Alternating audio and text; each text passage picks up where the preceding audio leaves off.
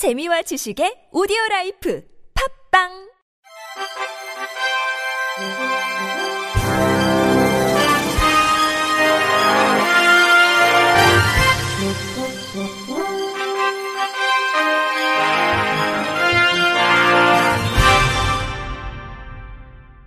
청취자 여러분 안녕하십니까? 7월 6일 월요일 KBIC 뉴스입니다.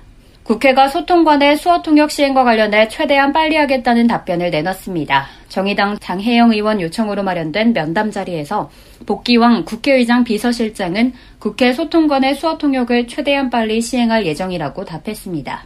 앞서 국회는 2008년 유엔 장애인 권리 협약을 비준하며 장애인의 정치 참여와 정보 접근권을 약속했음에도 아직까지 장애인이 접근하고 참여할 수 있는 환경을 제대로 갖추지 못했다는 지적이 잇따랐습니다. 실제로 국회에서 언론과 국민을 상대로 많은 기자회견과 입장 발표가 열리는 소통관에서조차 수어 통역이 시행되지 않았고 이에 대해 장 의원은 지난달 15일 장애인 활동지원법 개정안 발의 기자회견을 개최하면서 소통관에서 수어 통역이 시행되고 있지 않다는 점을 지적하고 지속적으로 수어 통역 시행을 요청해 왔습니다. 복귀왕 국회의장 비서실장은 장혜영 의원의 요청에 대해 박병석 국회의장님이 취임 이후 빠른 시일 내에 소통관의 수어 통역을 배치할 것을 지시한 바 있다며 최대한 빨리 시행할 예정이라고 답했습니다. 이에 대해 장 의원은 박병석 국회의장의 장애 포괄적 국회 운영에 대한 특별한 관심에 감사하다며 수어 통역 시행을 시작으로 우리 국회가 장애인들의 접근성을 최대한 보장할 수 있도록 앞장서 노력하겠다고 말했습니다. 서울시가 의사소통이 곤란한 장애인들이 불편 없이 의사표현을 할 수 있도록 전문적 서비스를 제공하는 장애인 의사소통 권리증진센터를 전국 최초로 오는 9월 개소합니다. 의사소통 권리증진센터는 서울특별시 장애인 의사소통 권리증진에 관한 조례에 따라 장애인의 의사소통 권리증진을 위한 수단의 개발 보급과 장애인의 의사소통 권리증진 인식 개선 교육, 장애인의 의사소통 권리증진 네트워크 구축, 권리증진 사업 컨설팅 등의 사업을 수행하게 됩니다. 궁극적으로는 지역사회에서 장애인 당사자가 개별 의사소통 방법을 활용해 자기결정권과 선택권을 행사할 수 있도록 돕는 역할을 담당할 계획입니다. 의사소통 권리증진센터를 통해 서비스를 지원받을 주요 대상은 뇌병변 장애인 등 의사소통에 곤란을 겪고 있는 장애인 17만 5,331명으로 서울시 전체 등록장애인 39만 4,638명의 44%에 해당합니다.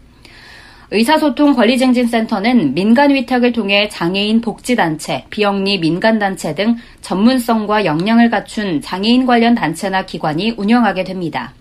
김선순 서울시 복지정책실장은 전국 최초로 설치하는 권리증진센터는 모든 장애인이 당당한 시민으로 자유롭게 소통할 수 있는 새로운 지평을 여는 것이라며 서울시는 앞으로도 장애인의 완전한 사회 참여와 평등권 실현을 위해 힘쓰겠다고 전했습니다. 한국근육장애인협회가 서울시 지원 사업으로 진행되는 체험홈 참여자를 수시 모집한다고 밝혔습니다. 협회는 이번 사업을 통해 근육장애인들의 자립생활 기술 향상을 돕고 근육장애 전문가와의 협의를 통해 의료정보 세미나를 진행합니다. 더불어 내 몸 사용 설명서와 같은 프로그램을 통해 근육장애인의 전반적인 건강관리를 돕고 다양한 재활 프로그램을 함께 실시합니다. 특히 자립 경험이 적은 근육장애인들에게 동료 멘토링을 수시로 진행하는 등 동료 지지 활동도 이어나갈 계획입니다. 체험홈 참여자는 이번 달부터 오는 12월까지 매월 한 명씩 선정하며 서울시 거주 근육장애인은 한국근육장애인협회 누리집을 통해 신청 접수할 수 있습니다. 2020 장애인 문화예술축제 A 플러스 페스티벌의 성공적인 개최를 위한 장애인 문화예술축제 조직위원회 출범식이 지난 2일 한국프레스센터 매화홀에서 열렸습니다. 사단법인 한국장애인 문화예술단체 총연합회가 주최하고 문화체육관광부와 한국장애인문화예술원이 후원하는 A 플러스 페스티벌은 장애인들의 잠재적 가능성, 열린 접근성, 활기찬 역동성을 모토로 장애인과 비장애인이 예술로 함께한다는 취지로 지난 2009년부터 시작해 올해로 12회째를 맞이합니다. 장애인 문화예술 축제를 알리는 오프닝 영상으로 시작된 이번 출범식에서는 21대 국회의원인 조직위원회 김홍걸 대회장의 인사말에 이어 한국장애인 문화예술단체 총연합회 상임대표인 홍희석 조직위원장, 한국장애인 문화예술단체 총연합회 사무총장인 고재호 집행위원장이 본 행사에 대한 비전을 선포하며 성공 개최의 결의를 다졌습니다. 이날 출범식은 코로나19로 인한 사회적 거리두기 지침에 따라 온라인으로 진행됐으며 이 자리에서 아이돌 그룹 러블리즈와 핑크 히포가 이번 축제의 공식 홍보대사로 임명됐습니다. 러블리즈가 부르는 축제의 공식 로고송 지금 이곳 바로 여기 A 플러스 페스티벌 음원은 이달 말 장애총 공식 홈페이지와 SNS 채널을 통해 공개될 예정입니다. 한편 제12회 A 플러스 페스티벌은 마주하다를 주제로 오는 9월 25일부터 27일까지 3일간 여의도 한강공원에서 열릴 계획이며 코로나19 상황에 따라 온라인을 통한 다양한 방법으로 축제를 진행할 예정입니다. DGB 대구은행이 시각장애인과 저시력인 등 금융 취약계층에 대한 편의성 제공의 일환으로 상품 안내장과 약관, 상품 설명서 등을 점자로 제공하는 시각장애인 금융이용 편의를 위한 행복나눔 동행 서비스를 실시합니다. 대구 점자도서관과 연계해 실시하는 이번 서비스는 이용을 원하는 거래 고객에게 자료를 제작해 전달하는 방식으로 진행됩니다. 대구은행 행복나눔 동행창구에서 신청할 수 있으며 신청자 본인이 아닌 대리 신청도 가능합니다. 신청과 접수, 점자 자료 제작과 전달까지는 일주일 정도의 기간이 소요되며 제작된 점자 자료는 신청한 영업점을 통해 수령하거나 원하는 주소지에서 우편 수령도 가능합니다. DGB 대구은행 관계자는 금융 취약계층의 금융 서비스 이용에 있어 전 임직원을 대상으로 한 고객응대 세부 매뉴얼 교육 등 불편함을 줄여나가고자 다양한 전사적 노력을 실시하고 있다고 말했습니다. 김태호 은행장은 금융 소비자 보호를 최고의 가치로 기본과 원칙을 준수하며 진정성 있는 고객 응대로 고객 만족을 실천하는 금융 소비자에게 큰 힘이 되는 은행이 되겠다고 밝혔습니다. 경북 김천시 중앙보건지소가 지난 2일부터 다음 달 6일까지 매주 목요일마다 시각장애인의 취미활동 공예 프로그램을 운영합니다.